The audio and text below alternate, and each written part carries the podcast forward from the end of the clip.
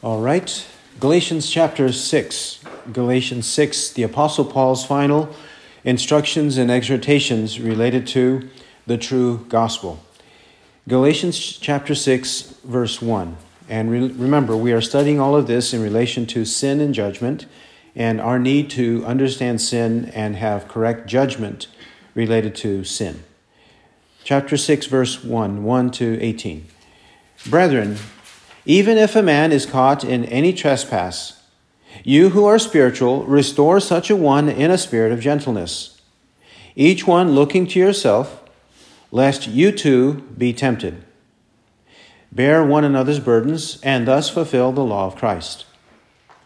For if anyone thinks he is something when he is nothing, he deceives himself. But let each one examine his own work, and then he will have reason for boasting in regard to himself alone, and not in regard to another. For each one shall bear his own load. And let the one who is taught the word share all good things with him who teaches. Do not be deceived, God is not mocked. For whatever a man sows, this he will also reap. For the one who sows to his own flesh shall from the flesh reap corruption. But the one who sows to the Spirit shall from the Spirit reap eternal life. And let us not lose heart in doing good, for in due time we shall reap if we do not grow weary. So then, while we have opportunity, let us do good to all, and especially to those who are of the household of the faith. See with what large letters I am writing to you with my own hand. Those who desire to make a good showing in the flesh try to compel you to be circumcised, simply that they may not be persecuted for the cross of Christ. For those who are circumcised do not even keep the law themselves, but they desire to have you circumcised, that they may boast in your flesh. But may it never be that I should boast, except in the cross of our Lord Jesus Christ through which the world has been crucified to me and I to the world. For neither is circumcision anything, nor uncircumcision, but a new creation. And those who will walk by this rule, peace and mercy be upon them, that is, upon the Israel of God. From now on, let no one cause trouble for me, for I bear on my body the brand marks of Jesus. May the grace of our Lord Jesus Christ be with your spirit, brethren. Amen. The Apostle Paul has some final exhortations here in chapter 6. In verses 1 to 5, it has to do with humbly helping a brother who has sinned. Verses 1 to 5, humbly in humility, in gentleness, in meekness, helping a brother, someone who is in Christ, who has sinned, to help him overcome his sin and to restore him, helping him upon his repentance to be restored to fellowship. That's in verses 1 to 5. He starts in verse 1 with an appeal, as he does both here and also towards the end of the letter, where he says, in verse 1, brethren, and also at the end, 618, brethren. He's appealing as brothers in Christ on what to do. If we are in the family of God, then he says, Even if a man is caught in any trespass, you who are spiritual, restore such a one in a spirit of gentleness, each one looking to yourself, lest you too be tempted. If a man is caught, which means he, it is seen by witnesses, he is caught in the act. When one sees, there should be witnesses, as it says in Matthew 18 15 to 20, there should be two or three witnesses. As it says in 2 Corinthians 13, verse 1, there should be two or three witnesses. This is when a man is caught in any trespass, caught in any sin, any transgression. Here it's called a trespass as though he has crossed the boundaries of what God has prescribed or what God has delineated as being good and right. He has avoided staying within the boundaries of what God has set for him, and he's gone and trespassed, gone to someone else's property transgressed and transgressed not only against another person, but especially against God. So when this happens, what should happen? Should we leave it alone? Should we sweep it under the rug? Should we say nobody is perfect? Should we say we just do the best we can? We don't know his motives. We don't know his intentions. Well, he meant well. How are we supposed to respond to it? Are we supposed to say, that I'm busy with my own business. No, he says here, you who are spiritual, and a spiritual man, according to 1 Corinthians 6, uh, chapter 2, 6 to 16, the spiritual man, according to 1 Corinthians 2, 6 to 16, is one who has the Spirit of God within him, and one who is walking according to the Holy Spirit, not meantime, not at the time he's helping another, dealing with his own sins, his own notorious sins, his own flagrant sins. He's not dealing with his sins in that way. Not that he is a perfect man, but he is not openly living in sin himself, so that he is in no position to help one caught in a trespass. He cannot be a hypocrite Remember what Jesus warned in uh, Matthew 7 1 to 6. He told the hypocrite, He says, You hypocrite, first take the log that is in your own eye out of your own eye, then you will see clearly, clearly enough to, see, uh, to take the speck out of your brother's eye. Take the log out of your own, then you can take the speck out of your brother. This is the spiritual man he means here, the one who is walking with Christ and who is in a position to help one who is in sin. Then he says, Restore such a one in a spirit of gentleness. Restoration, restoration to fellowship, restoration to worship, restoration in terms of encouragement and interaction, association, eating meals. We're supposed to avoid eating meals with one who is unrepentant, according to 1 Corinthians 5 9 to 13. It says there, do not associate with a so called brother. If he should be an immoral person, or a drunkard, or a swindler, not even to be eating with such a one, it says. 1 Corinthians 9, uh, 5 9 to 13.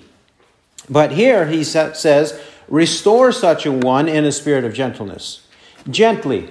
And why is it that Gentleness should be practiced in this regard. Why is it that sometimes the Bible expects harsh, stern, and firm words? Dog, hypocrite, you fool. Why does the Bible sometimes say that, or even as the apostle did to the Galatians? He said in chapter 3, verse 1, You foolish Galatians. He accuses them of being bewitched, also in chapter 3, verse 1. He also says in 4:16, "Have I therefore become your enemy by telling you the truth?" In these ways, he has spoken very firm and stern words to them, putting them in their place. Well, what's the difference in this situation? When one is staunchly proud and stubborn in sin, it takes a hammer to crush the rock. Is not my word like fire, says the Lord, and like a hammer that shatters a rock? Jeremiah 23 29.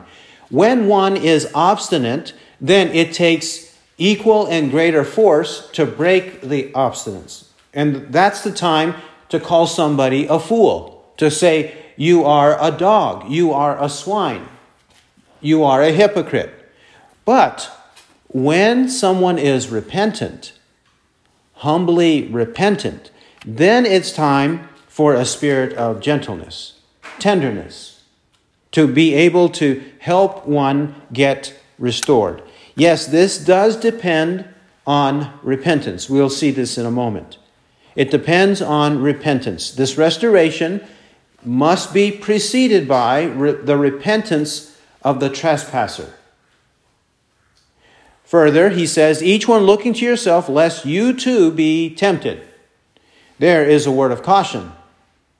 We are helping somebody with a particular sin, but what about our own sins? If we are approaching it in arrogance, then we are susceptible to sin ourselves.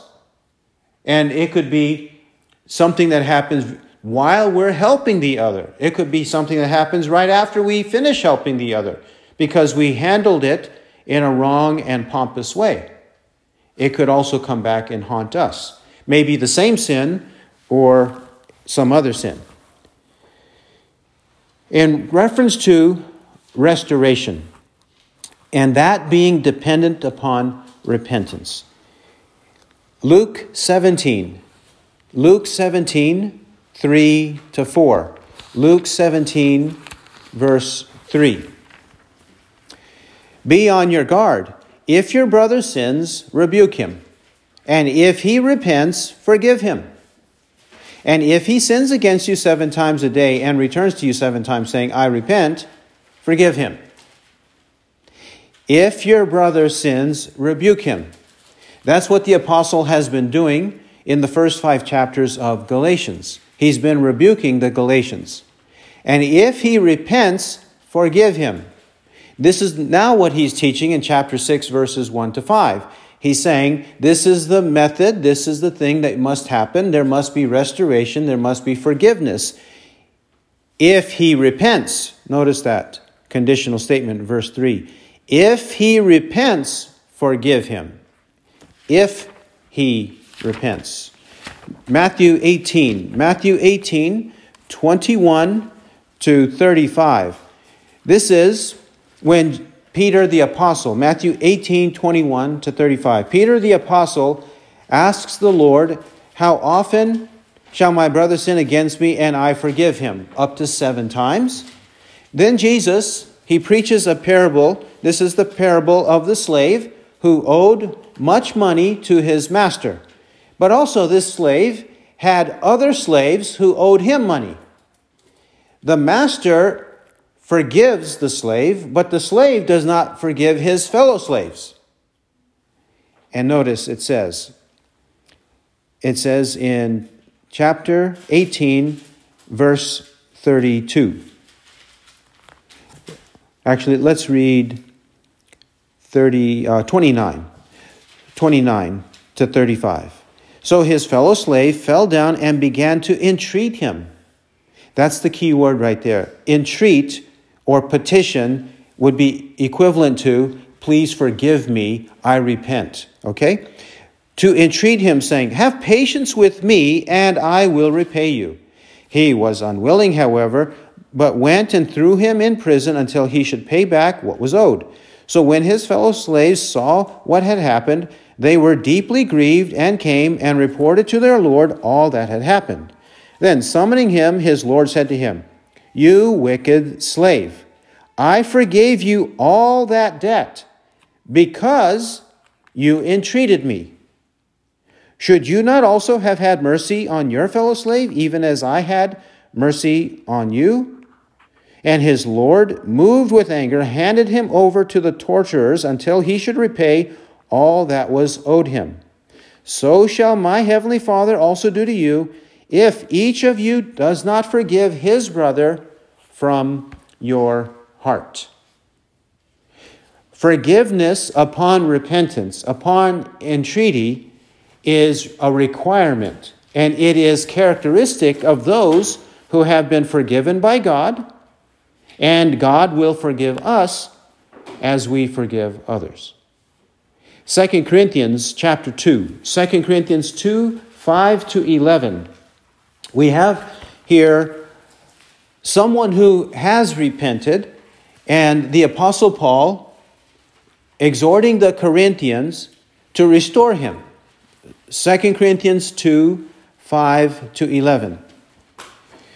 But if any has caused sorrow, he has caused sorrow not to me, but in some degree, in order not to say too much, to all of you.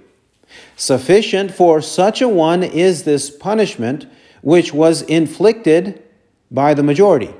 So that on the contrary, you should rather forgive and comfort him, lest somehow such a one be overwhelmed by excessive sorrow.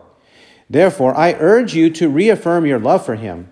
For to this end also I wrote that I might put you to the test whether you are obedient in all things. But whom you forgive anything, I forgive also.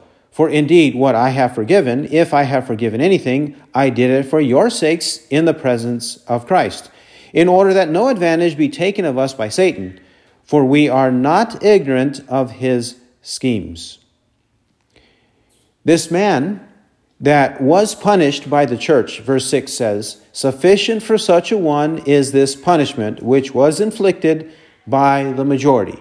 So, sufficient punishment has been meted out to this transgressor.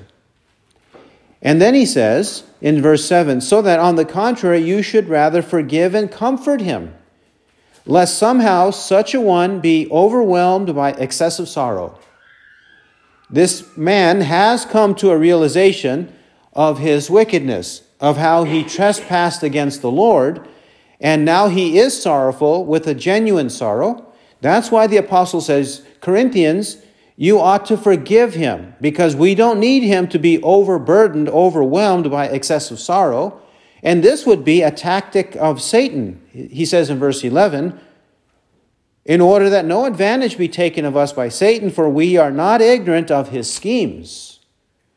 So when true sorrow, repentant sorrow, has occurred, then forgive, which is also 2 Corinthians 7 10. 2 Corinthians 7:10. For the sorrow that is according to the will of God produces a repentance without regret, leading to salvation. But the sorrow of the world produces death.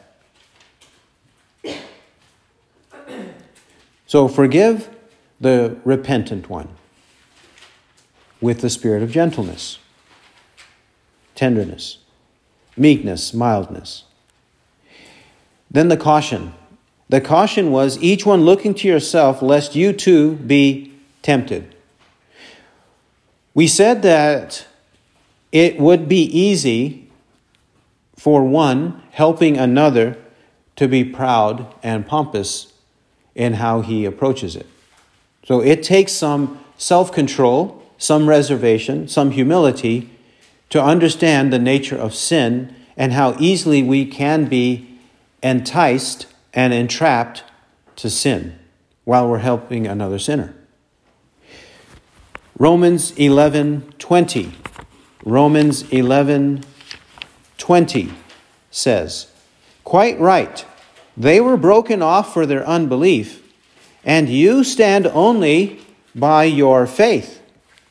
Do not be conceited, but fear. No conceit or no pride, but fear, fear God.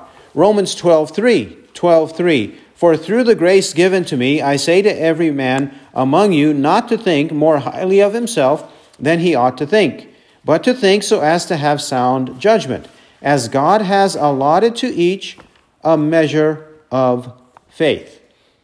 12:16 Romans 12:16 Be of the same mind toward one another do not be haughty in mind but associate with the lowly. Do not be wise in your own estimation.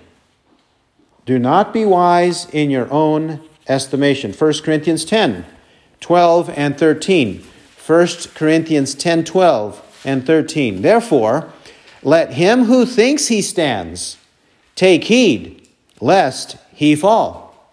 And why? No temptation has overtaken you but such as is common to man. Common to man. And God is faithful, who will not allow you to be tempted beyond what you are able, but with the temptation will provide the way of escape, that you may be able to endure it. For these reasons, we have to be cautious as we help another. But with the caution, it should not lead to escape. It should not lead to neglecting our duties. That's why, verse 2 bear one another's burdens and thus fulfill the law of Christ. Bear one another's burdens. When sin occurs, we shouldn't have blindness. We shouldn't say, let's sweep it under the rug we shouldn't ignore it. It says, verse, verse 2 bear one another's burdens. Sin is a burden.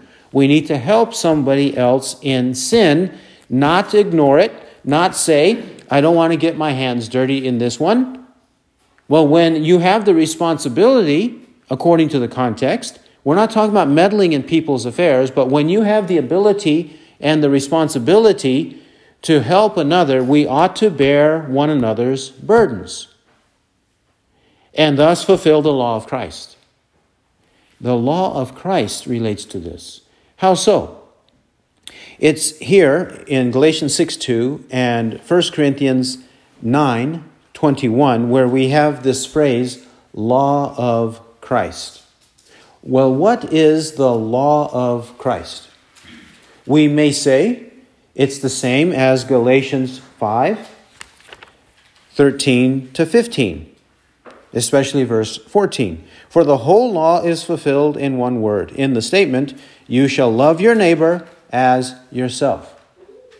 And according to James 2 8 to 13, James 2 8 to 13, and Romans 13 8 to 10, in these two places, this you shall love your neighbor as yourself commandment reappears.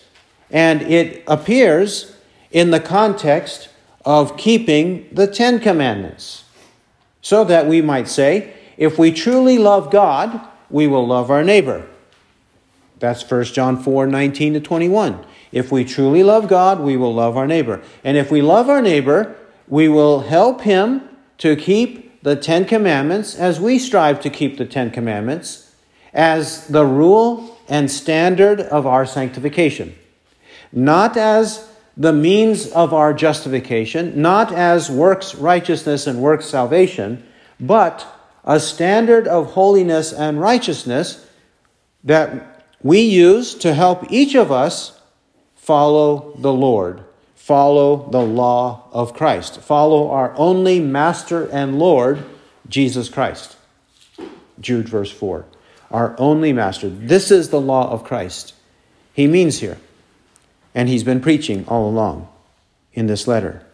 So he returns now to putting us in our place, humility, in verses 3 and 4. Yes, we are to bear one another's burdens, fulfill the law of Christ. But then he reminds us of the need for humility. Verse 3 For if anyone thinks he is something when he is nothing, he deceives himself if we think we're something when we're actually nothing apart from Christ. And even that is the grace of Christ. Chapter 1, 6 to 10 spoke of the grace of Christ. So the only reason we are something is the grace of Christ. Even Romans 12, 3 to 5 reminded us that uh, we each have been, by God's grace, been allotted a measure of faith. So, no need to boast and think we are something. It's only self deception. It's often the case that pride swells up, and when it swells up, and when it bubbles up, we g- drink it down, we guzzle it, and then we are like a drunkard intoxicated by our own pride and unable to reason and understand the reality of what is staring at us in the face. So he says, we might think we're something when we're actually nothing. We're just deceiving ourselves. So, what instead should we do? Verse 4 But let each one examine his own work, and then he will have reason for boasting in regard to himself alone and not in regard to another. What does he mean in verse 4? Examine his own work. Let him do that. This is what Jesus said. Matthew 7. Matthew 7, 1 to 6. Matthew 7, verse 1. Do not judge, lest you be judged yourselves. For in the way you judge, you will be judged. And by your standard of measure, it shall be measured to you. And why do you look at the speck in your brother's eye, but do not notice the log that is in your own eye? Or how can you say to your brother, Let me take the speck out of your eye? And behold, the log is in your own eye, you hypocrite. First take the log out of your own eye, and then you will see clearly enough to take the speck out of your brother's eye. Do not give what is holy to dogs, and do not throw your pearls before swine, lest they trample them under their feet and turn and tear you to pieces. First, examine ourselves. First, remember our own sins. First, be humble ourselves. Then, reach out to help another in humility. Verse 5 For each one shall bear his own load. Verse 5 has been made to contradict verse 2. At least it causes some interpreters to be perplexed. What in the world does the apostle mean in verse 2 compared to verse 5? In verse 2, he means help another. He means to help another, in humility, of course. But in verse 5, he's saying, We are each going to be held accountable for our own sins. Verse 5 has to deal with responsibility or accountability for our own sins. God will judge us for our own sins. And it would be a sin if we helped somebody else in sin with arrogance and in the wrong way, contrary to the Bible. That would be another sin. While we're trying to help another sinner. We ourselves are sinning in that. In this way, he is putting some sobriety and putting some solemnity in how we are approaching it by saying in verse 5 we will be held to account for our own sins, so we better watch what we do. Romans 14, 10 to 12. Romans 14, 10 to 12. But you, why do you judge your brother? Or you again, why do you regard your brother with contempt?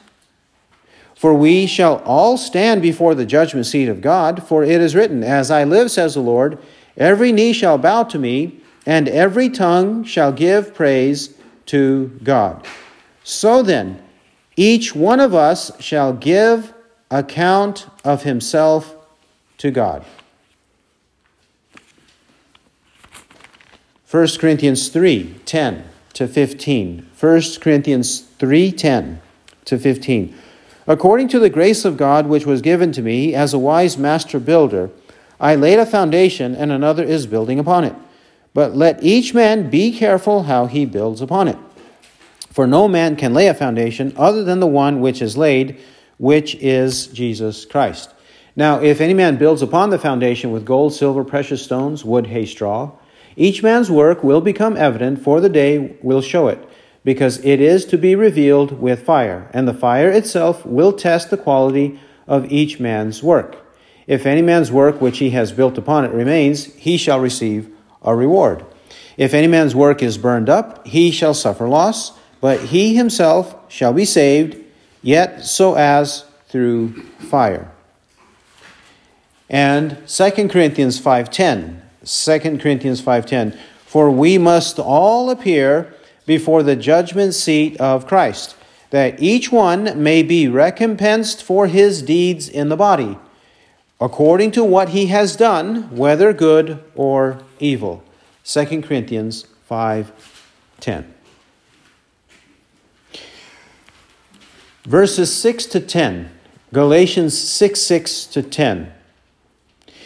Here, he is encouraging the material support of the ministry. In 6 6 to 10, material support, physical support of the ministry.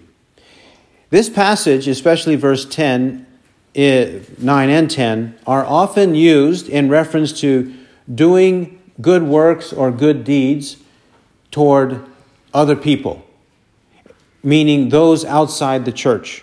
And that is true. But let's read it in context again. 6 6 to 10. Our Bibles will likely paragraph these verses together, correct? And usually, what happens in the first sentence of a paragraph, and even in the last sentence of a paragraph, the thesis of the paragraph, the gist of the paragraph, is introduced in the first sentence, and often summarized in the last, correct?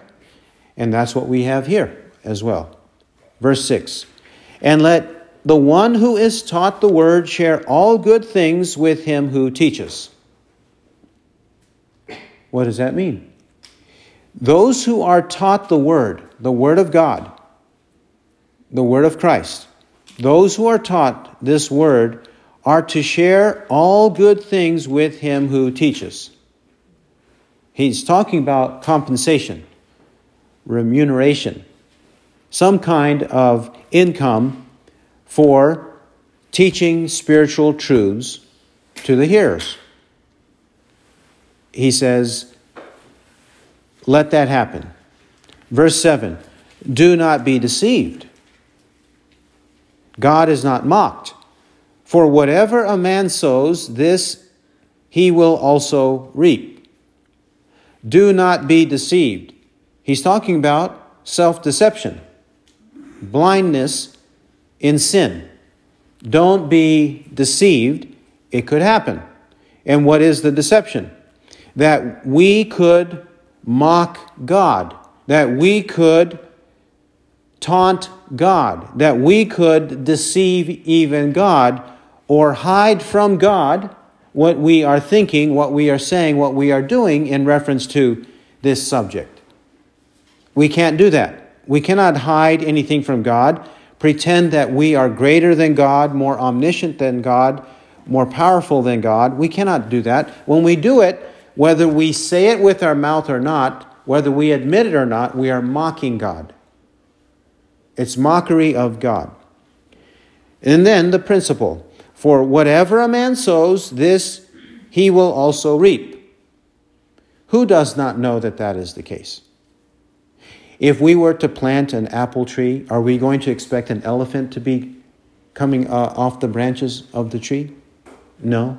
If we were to plant corn, are we going to expect insects, ants, uh, ant hills? What, what are we doing when we plant corn?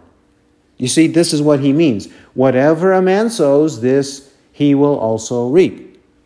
So, whatever we sow, whatever we scatter on the ground, whatever we plant in the soil, we're going to reap that which we planted. Verse 8 a warning. For the one who sows to his own flesh shall from the flesh reap corruption. But the one who sows to the Spirit shall from the Spirit reap eternal life. If we sow to the flesh, it will bring about corruption. So, whatever is deficient in our sowing or planting, it's going to bring forth, it's going to bring a harvest of corruption, rotten fruit not, nothing any, anything that's good, not for eternal life. However, when we live this way, this is according to the Spirit, the one who sows to the Spirit shall from the Spirit reap eternal life. It relates to godliness, sanctification, or holiness, and the outcome is eternal life.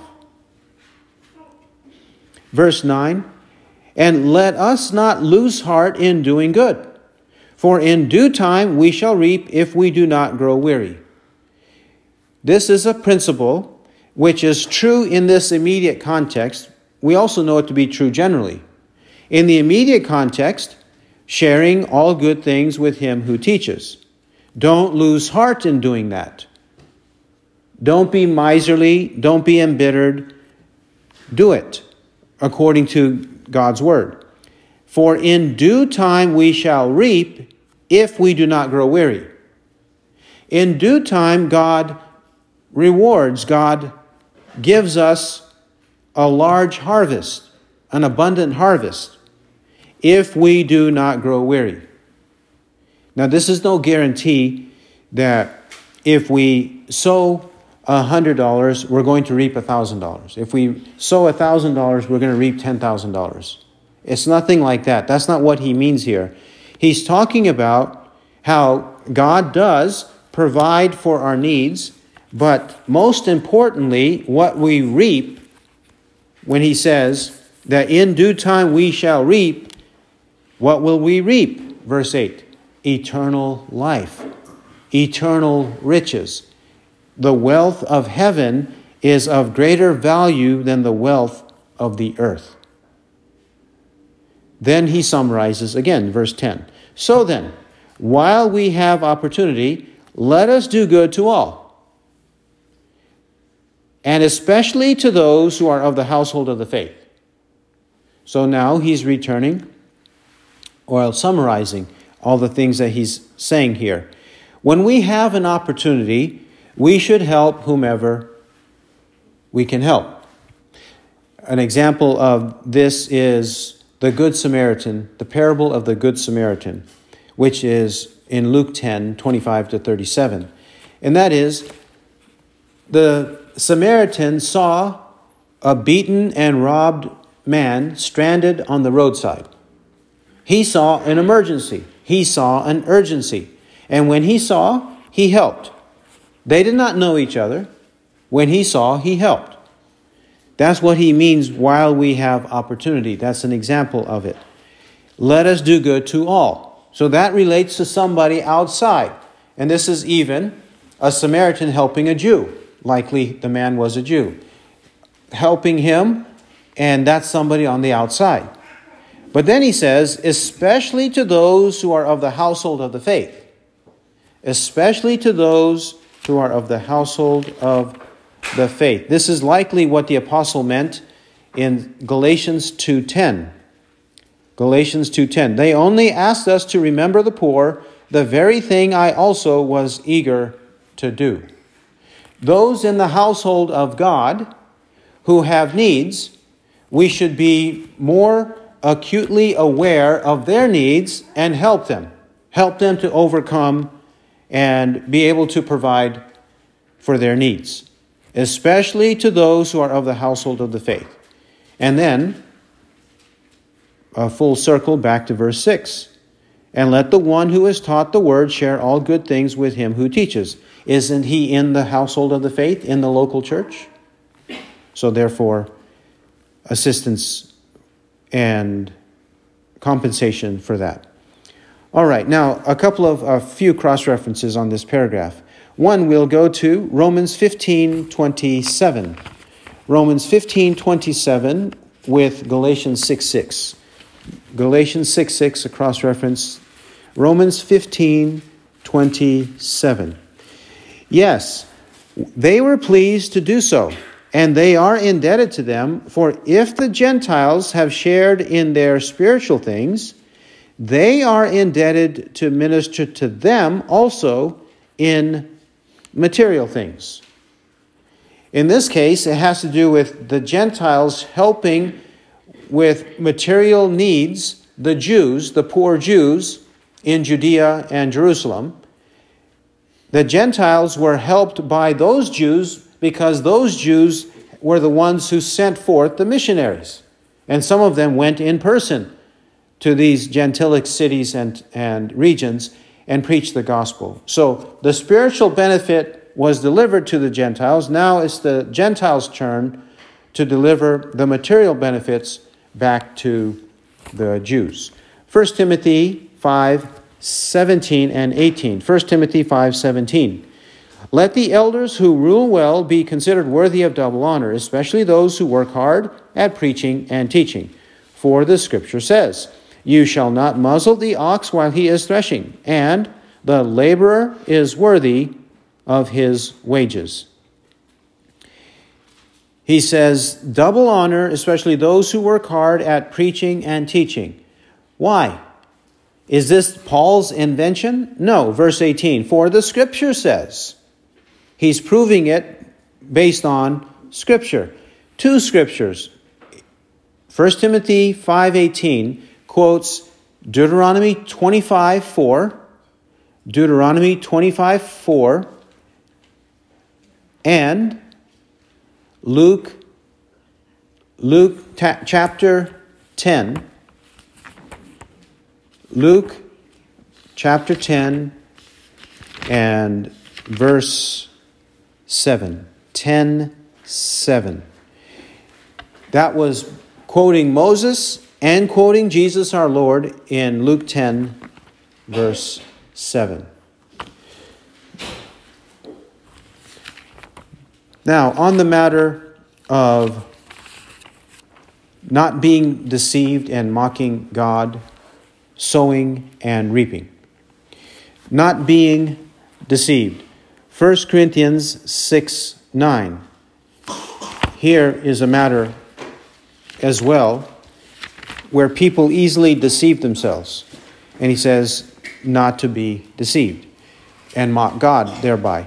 1 Corinthians 6 9 and 10. Or do you not know that the unrighteous shall not inherit the kingdom of God?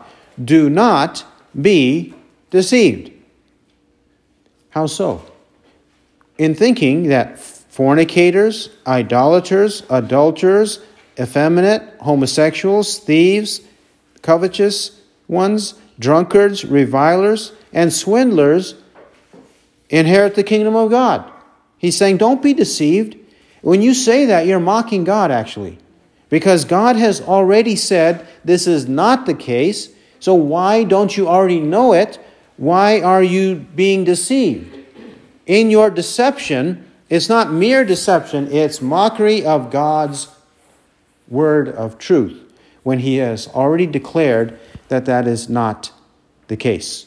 So do not mock God. Job 13, the book of Job, chapter 13, 7 to 11. Job 13, 7. Will you speak what is unjust? for God and speak what is deceitful for him? Will you show partiality for him? Will you contend for God? Will it be well when he examines you? Or will you deceive him as one deceives a man? He will surely reprove you if you secretly show partiality. Will not his majesty terrify you and the dread of him fall on you? Yes, indeed. That's the answer. 2 Corinthians 9, verse 6. 2 Corinthians 9, 6. Now, this I say He who sows sparingly shall also reap sparingly, and he who sows bountifully shall also reap bountifully. Now, the flesh and the spirit, there's only two kinds of sowing, two kinds of planting and reaping, flesh and spirit. Romans 8, 5 to 8. Romans 8, 5 to 8. For those who are according to the flesh set their minds on the things of the flesh. But those who are according to the Spirit, the things of the Spirit. For the mindset on the flesh is death but the mindset on the spirit is life and peace, because the mindset on the flesh is hostile toward God, for it does not subject itself to the law of God, for it is not even able to do so. And those who are in the flesh cannot please God. It's either the flesh or the spirit. Hosea 8 7, he says, Hosea 8 7, for they sow the wind and they reap the whirlwind. The standing grain has no heads, it yields no grain. Should it yield, strangers would swallow it up. Sow the wind and reap the whirlwind. Hosea 10, 12, and 13. Hosea 10, 12. Sow with a view to righteousness, reap in accordance with kindness. Break up your fallow ground, for it is time to seek the Lord, until he comes to rain righteousness on you. You have plowed wickedness, you have reaped injustice, you have eaten the fruit of lies, because you have trusted in your way, in your numerous warriors. Losing heart. It's easy to lose heart in doing good, but we are also encouraged not to lose heart. 1 Corinthians 15 58.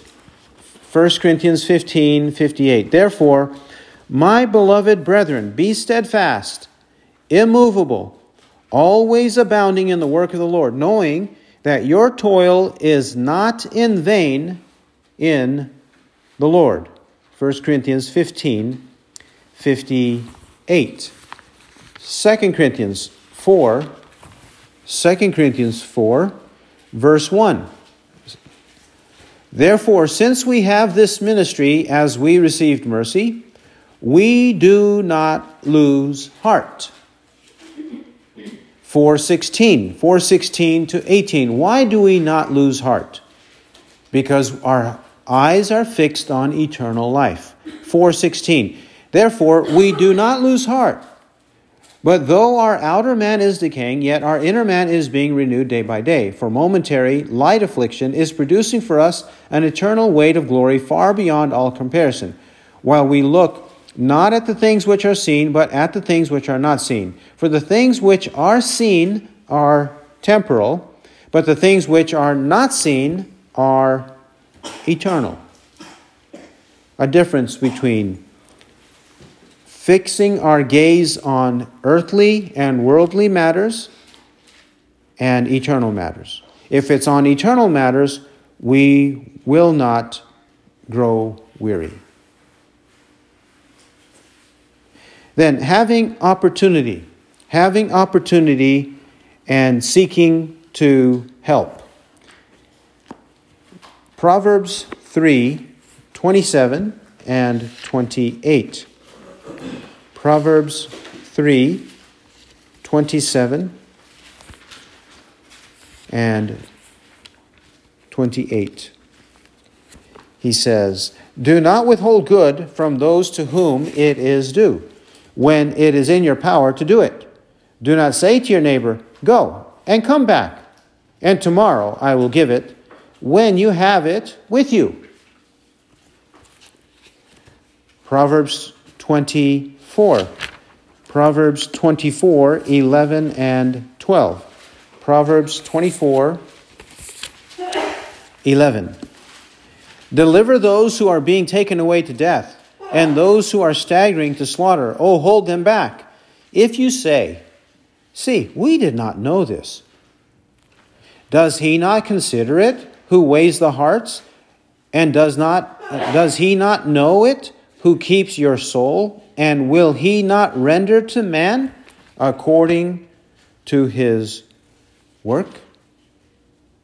Proverbs 31, 31, 8 and 9, 31, 8. Open your mouth for the dumb, for the rights of all the unfortunate. Open your mouth, judge righteously, and defend the rights of the afflicted and needy. 31, 8. And dumb is the older way of saying those who are silent or mute, who have no ability to open their mouth and speak up for themselves. That's the context of that. So when they have a need, we have opportunity, we should help. John chapter 4, John 4, 35 to 38. 35 to 38. Do you not say, There are yet four months, and then comes the harvest? Behold, I say to you, lift up your eyes and look on the fields, that they are white for harvest. Already he who reaps is receiving wages and is gathering fruit for life eternal, that he who sows and he who reaps may rejoice together. For in this case the saying is true one sows and another reaps. I sent you to reap that for which you have not labored. Others have labored, and you have entered into their labor while we have opportunity. Firstly, we must love our closest neighbor. According to Ephesians 5 28 to 29, that would be our wife, husbands toward wife. And the, the reciprocal is also true. After that is the children. After that, the local church. After the local church, the rest in society. That's how it should be. First, one's own, and then spread, uh, spread abroad after that. First, Timothy 5, verse 8. 1 Timothy 5, 8. But if anyone does not provide for his own, and especially for those of his household, he has denied the faith and is worse than an unbeliever. 1 Timothy 5 8. Now, some closing statements and an exhortation. It will remind us of the kind of zeal and jealousy the apostle had in the first chapter.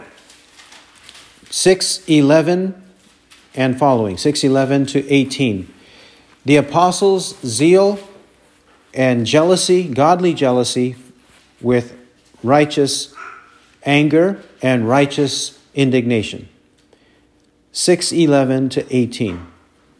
See with what large letters I am writing to you with my own hand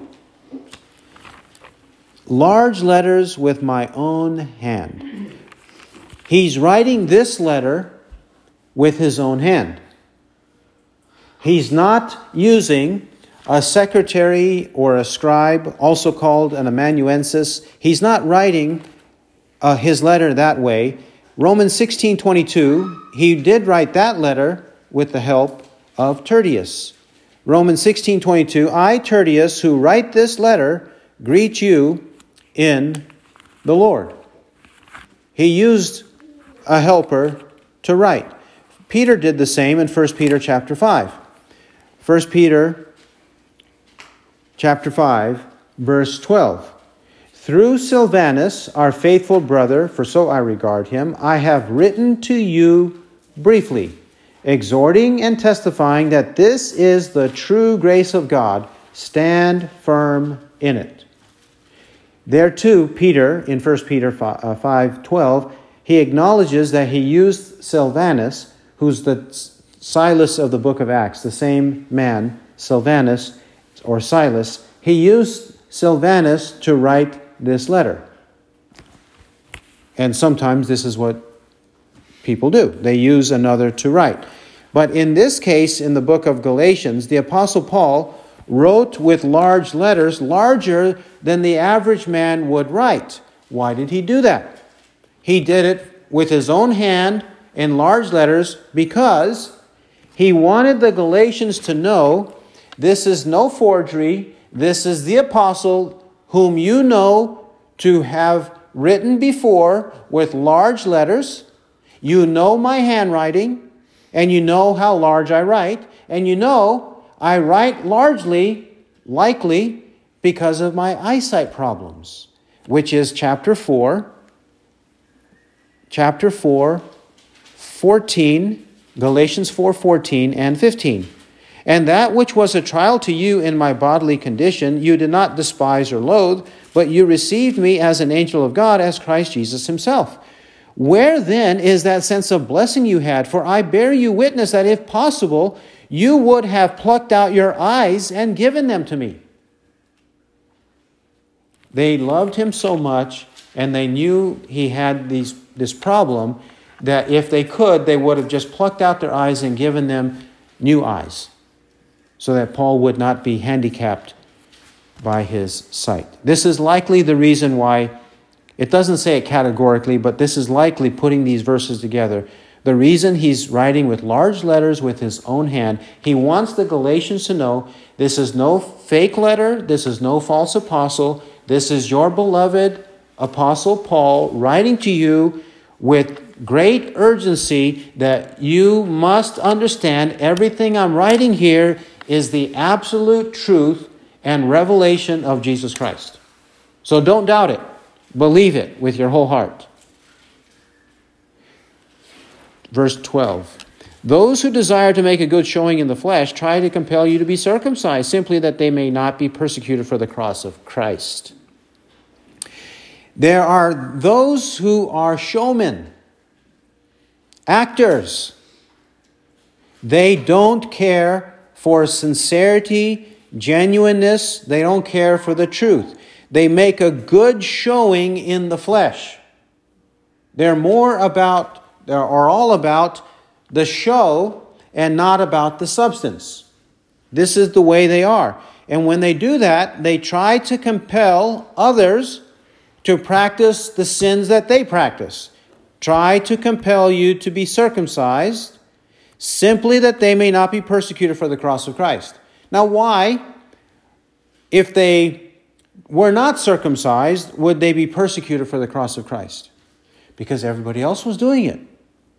And if you end up being one out of 10, and nine people are on the bandwagon and you're not there, then they will persecute you for saying the opposite and for doing the opposite. They'll persecute you and ridicule you. That's what he said in chapter 1. He said, when, chapter 1, verse 10, For am I now seeking the favor of men or of God? Or am I striving to please men? If I were still trying to please men, I would not be a bondservant of Christ.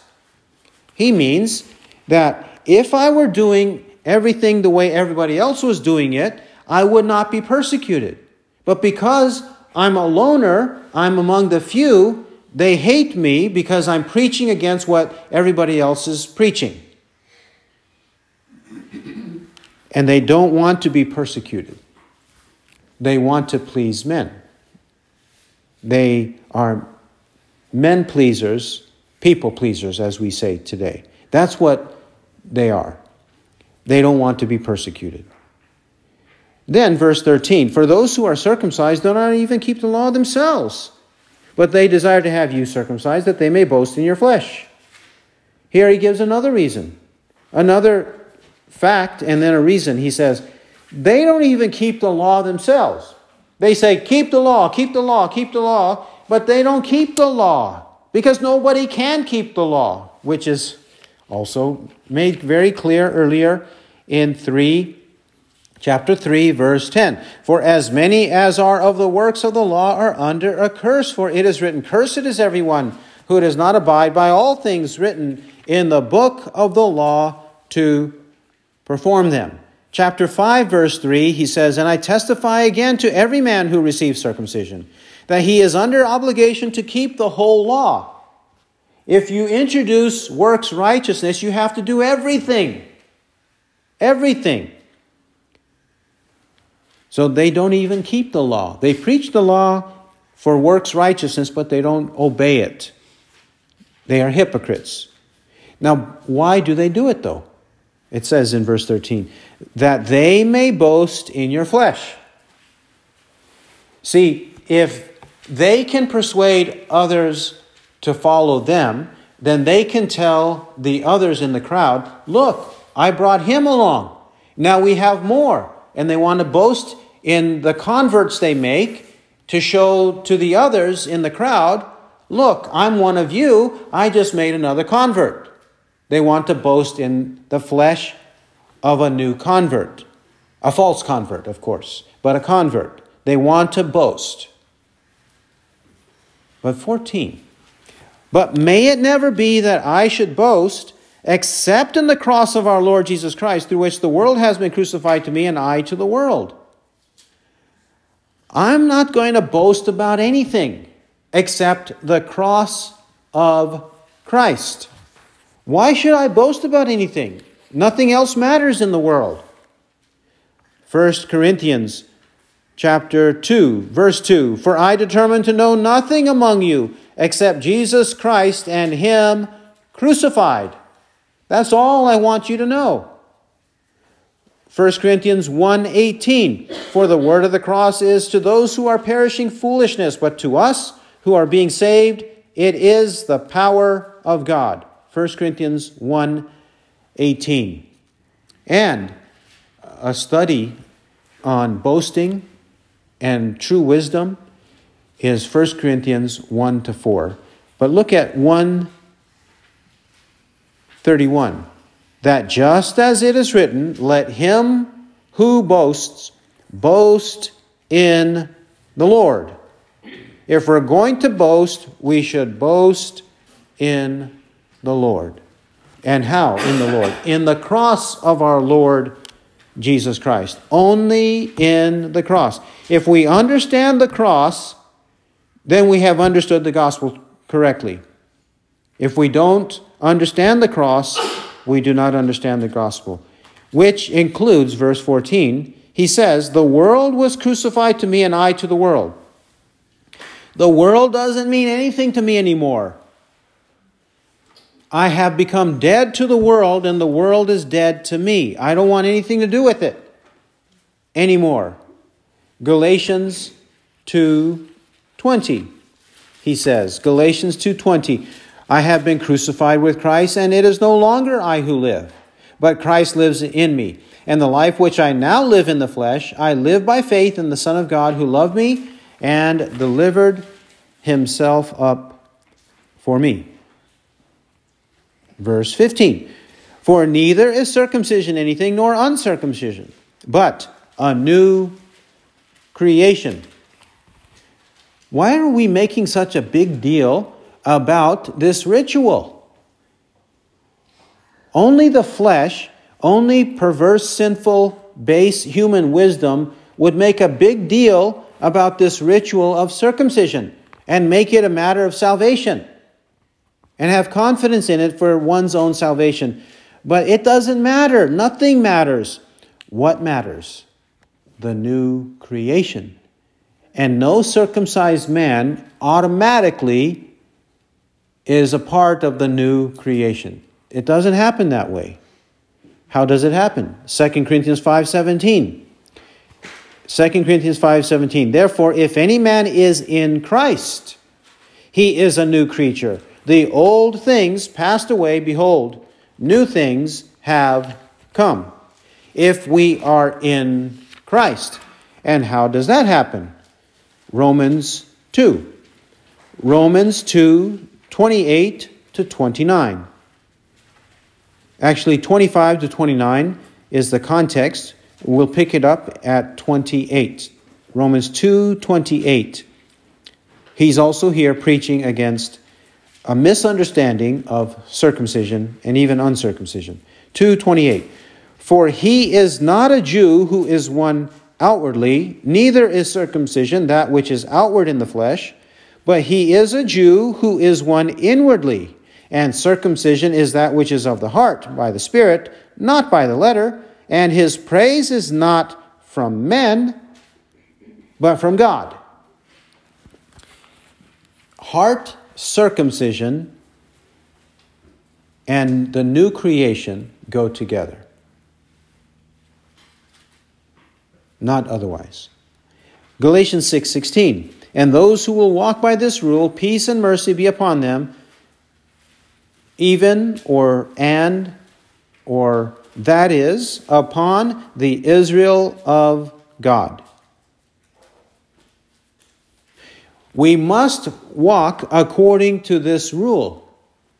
Only then will we have the peace and mercy of God upon us, we who are called the Israel of God. What does that little phrase mean, Israel of God? Some think it means only the Jews. All Jews go to heaven. Others will say the Jews who believe in Christ that's what he means by Israel of God. That's who he's mentioning in 616. The Jews or the Hebrew people who believe in Christ. They are the Israel of God.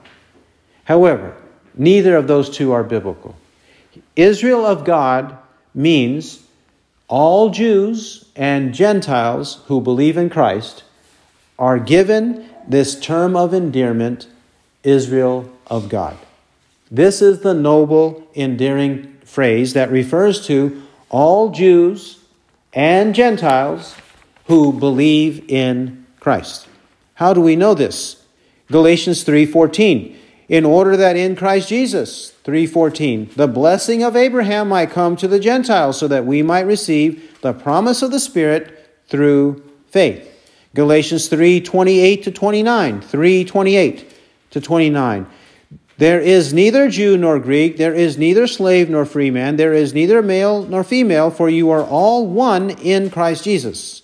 And if you belong to Christ, then you are Abraham's offspring, heirs according to promise. We are Abraham's offspring, or the Israel of God, if we belong to Christ. This he has stated absolutely clearly already earlier in Galatians. But this has also been a theme in the prophets. We'll take, for example, two references in Isaiah the prophet. It is throughout the Old Testament that God reiterated this point. He repeated it again and again and again. Numerous references, but for the sake of brevity, we'll mention just two Isaiah 44 5. Isaiah 44, verse 5.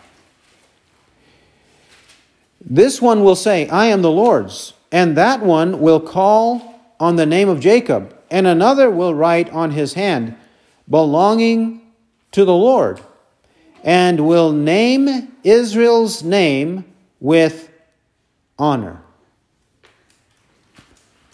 Then go to chapter 56. Isaiah chapter 56. 56, 6 to 8. 56, 6 to 8. Also, the foreigners who join themselves to the Lord. There we have it, the foreigners to minister to him and to love the name of the Lord, to be his servants, everyone who keeps from profaning the Sabbath and holds fast my covenant, even those I will bring to my holy mountain and make them joyful in my house of prayer. Their burnt offerings and their sacrifices will be acceptable on my altar, for my house will be called a house of prayer for all the peoples. That verse may be familiar from the New Testament, Matthew 21:13, Matthew 21:13, Mark 11:17, where our Lord Jesus quotes this verse, Isaiah 56:7. Let's continue, verse 8. Isaiah 56 8. The Lord God, who gathers the dispersed of Israel, declares. Yet others I will gather to them, to those already gathered. He says there, the dispersed of Israel, or as it says in John 11 49 to 53, the children of God scattered abroad. The dispersed of Israel, or children of God scattered abroad, he says, Yet others I will gather to them, to those already gathered. So the ones already gathered and are beloved by God, saved, redeemed in Christ, they are called Israel in a true sense. And those abroad, brought into this one fold, one group, they are also called Israel. So the two of them together, Jew and Gentile together, are called Israel. This is the meaning of Galatians 6:16, the Israel of God. If all this is true, we should not cause trouble for the Apostle Paul. Whether now in a verbal sense to denounce him, to criticize him, to carp against him, no. Nobody should blame the Apostle Paul or undermine the Apostle Paul. I guarantee you, nobody has suffered like him. Nobody has suffered like him for the truth. We may complain about our circumstances and life, but nobody has suffered like him. That's why he says, I bear on my body the brand marks of Jesus. It's as though he is a literal slave, and a literal slave will have markings on him identifying who his master is. Just like cattle are branded, even slaves sometimes have markings on them. Either way, however he meant it, whether as a slave or as a cattle, a, uh, uh, an animal, he's a brand mark of Jesus. He belongs to Jesus. He's always doing the will of Jesus, which includes persecution. Now, Jesus doesn't whip us, He doesn't brand us literally, but to the extent that our enemies beat us, our enemies whip us, our enemies stone us, and we have the evidence of being battered and bruised, we have the scars on our body. In that sense, we show we belong to Jesus. This the Apostle Paul experienced. Let me read an excerpt from 2 Corinthians. If we were to read many examples, we would go through Second Corinthians because every other chapter has a list, and we'll read an excerpt from chapter 11, 2 Corinthians 11, 23 to 20, uh, 23 to 30. 23 to 30, 2 Corinthians 11. Are they servants of Christ? I speak as if insane. I more so in far more labors, in far more imprisonments, beaten times without number, often in danger of death. Five times I received from the Jews 39 lashes. Five times, it says 39 lashes. Beaten times without number. He can't even keep track of them. 25. Three times I was beaten with rods. Once I was stoned. Three times I was shipwrecked. A night and a day I have spent in the deep. I have been on frequent journeys, in dangers from rivers, dangers from robbers, dangers from my countrymen, dangers from the Gentiles, dangers in the city, dangers in the wilderness, dangers on the sea, dangers among false brethren. I have been in labor and hardship through many sleepless nights in hunger and thirst, often without food, in cold and exposure. Apart from such external things, there is the daily pressure upon me of concern for all the churches. Who is weak without my being weak? Who is led into sin without my intense concern? If I have to boast, I will boast of what pertains to my weakness. So may we never condemn, criticize, mitigate the true gospel preached by the Apostle Paul. And for those who embrace this true gospel, may the grace of our Lord Jesus Christ be with your spirit, brethren. Amen. We have His grace, and we pray for more grace to continue in this grace for all eternity. He who has ears to hear, let him hear what the Spirit says. Amen.